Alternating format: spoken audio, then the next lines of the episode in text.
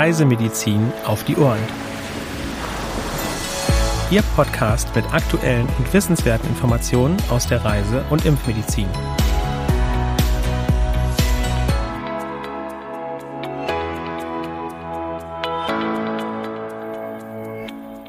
Liebe Zuhörerinnen und Zuhörer, für unsere Rubrik Spotlight Corona-Impfung führen wir heute ein weiteres Interview mit Professor Dr. Thomas Jelinek.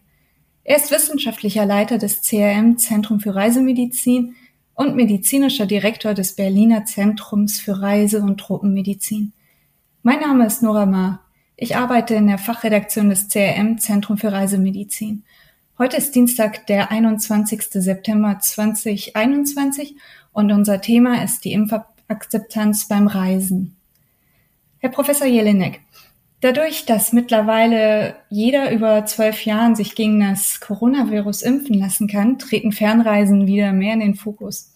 In Deutschland wurden viele Menschen heterolog geimpft, um die Durchimpfung voranzutreiben. Einige Länder akzeptieren das heterologe Impfschema jedoch nicht. Woran liegt das? Hallo, Frau Ma. Äh, wir sehen zunächst, dass die Impfbereitschaft gerade bei Reisenden deutlich zunimmt. Also wir haben hier einen sehr positiven Effekt eigentlich, dass sich Menschen ähm, eben schützen und dann auch reisen können.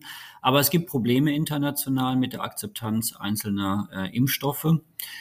Das sind mehr politische Themen, muss man sagen. Primär so ist es zum Beispiel so, dass die chinesischen Impfstoffe in Europa nicht akzeptiert werden und im Gegenzug auch einige der europäischen Impfstoffe nicht in China. Und so spielen viele Länder ein gewisses politisches Spiel. Und dazu gehört eben auch Misstrauen geben gegen ungewöhnliche oder nicht zugelassene Kombinationen. Und das ist auch die heterologe Impfung, die wir in Deutschland so favorisieren. Das ist ja ein Impfschema, von dem wir mittlerweile wissen, dass es gut funktioniert, aber es ist so von beiden Herstellern erstmal nicht zugelassen worden. Es wird in vielen Teilen der Welt nicht verwendet. Und deswegen kann es durchaus sein, dass man bei einigen Reiseländern außerhalb Europas äh, hier auf Skepsis stößt und äh, dass das dann auch nicht akzeptiert wird. Bleibt zu hoffen, dass man nicht allzu viele Probleme unterwegs dann bekommt. Bei den Reisen innerhalb der EU kann das EU-Covid-19-Impfzertifikat ja vorgezeigt werden. Reicht der QR-Code auf einer App, also zum Beispiel auf der Corona-Warn-App aus? Oder muss man das ausgedruckte Impfzertifikat und oder den gelben Impfpass bei sich tragen? Innerhalb Europas äh, kommt man mit der App gut klar. Das wird äh, in allen Ländern akzeptiert mittlerweile. Ähm, sofern das Handy funktioniert. Und wenn das natürlich im falschen Moment aussteigt, dann hat man natürlich keine Nachweismöglichkeit. Das heißt, wenn es drauf ankommt, ist es immer besser, wenn man irgendwie noch eine papierne ähm, Plan B dabei hat, damit man den zur Not vor, vorweisen kann. Wenn man Europa verlässt, dann ist das mit der App schon nicht mehr ganz so einfach. Es gibt zwar Länder, die die mittlerweile akzeptieren international. Europa hat ja doch ein gewisses Gewicht in der Welt und da wird eben die App auch zum Teil akzeptiert, aber zum Teil eben auch nicht. Ähm, so dass es da definitiv besser ist, das zumindest auf Papier mitzuhaben. Erfahrungsgemäß in den letzten Wochen und Monaten, was wir von Reisenden äh, berichtet bekommen haben und auch selbst erlebt haben, ist es tatsächlich mit am besten immer noch den Impfpass einfach dabei zu haben, weil der internationale Impfausweis, das gelbe Dokument, ist halt international auch am besten bekannt. Hier wissen die äh, Kontrollinstanzen am ehesten was mit anzufangen und wenn dann eben zwei Impfungen dokumentiert sind, dann gibt es am wenigsten Probleme. Okay. Sie haben vorhin bereits erwähnt, dass nicht jedes Land jeden Impfstoff zulässt. Einige Länder geben an, dass man mit einem dort zugelassenen Impfstoff vollständig geimpft sein muss, um ohne Einschränkungen einreisen zu können. Gibt es vertrauliche Quellen, wo Informationen zu den dort zugelassenen Impfstoffen bezogen werden können? Es ist relativ schwierig zu recherchieren, so dass man sagen kann, dass es in jedem Einzelfall immer äh, korrekte Informationen sind. Aber es gibt Quellen, die natürlich sich die Mühe machen, das zusammenzufassen.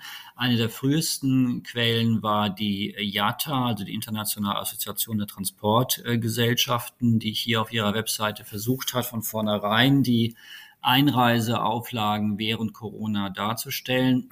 Es gibt andere Quellen auch.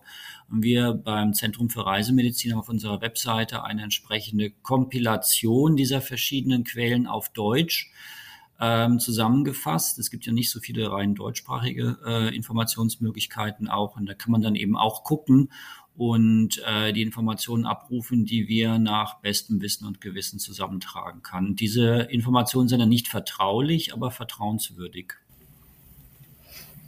Alles klar.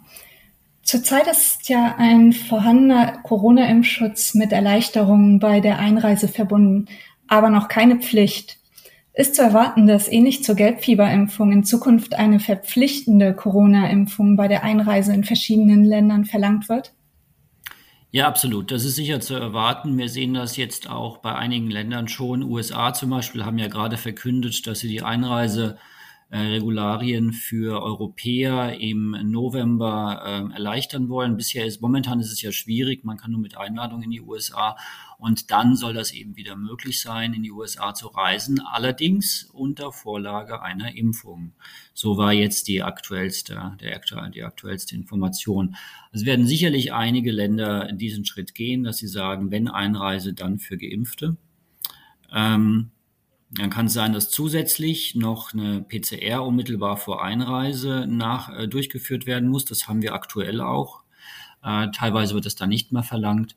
Ähm, aber man kann damit rechnen, dass für die nächsten Monate, wahrscheinlich Jahre in äh, einer ganzen Reihe von Ländern die Corona-Impfung tatsächlich eine Einreisevoraussetzung sein wird, wie es ja jetzt auch die Gelbfieberimpfung für viele Länder ist. Ja, das wäre es dann mit unseren Fragen. Dann bedanke ich mich bei Ihnen, Professor Jelinek, für das Interview. Vielen Dank, Frau Ma. Dieser Podcast ist eine Produktion des CRM, Zentrum für Reisemedizin.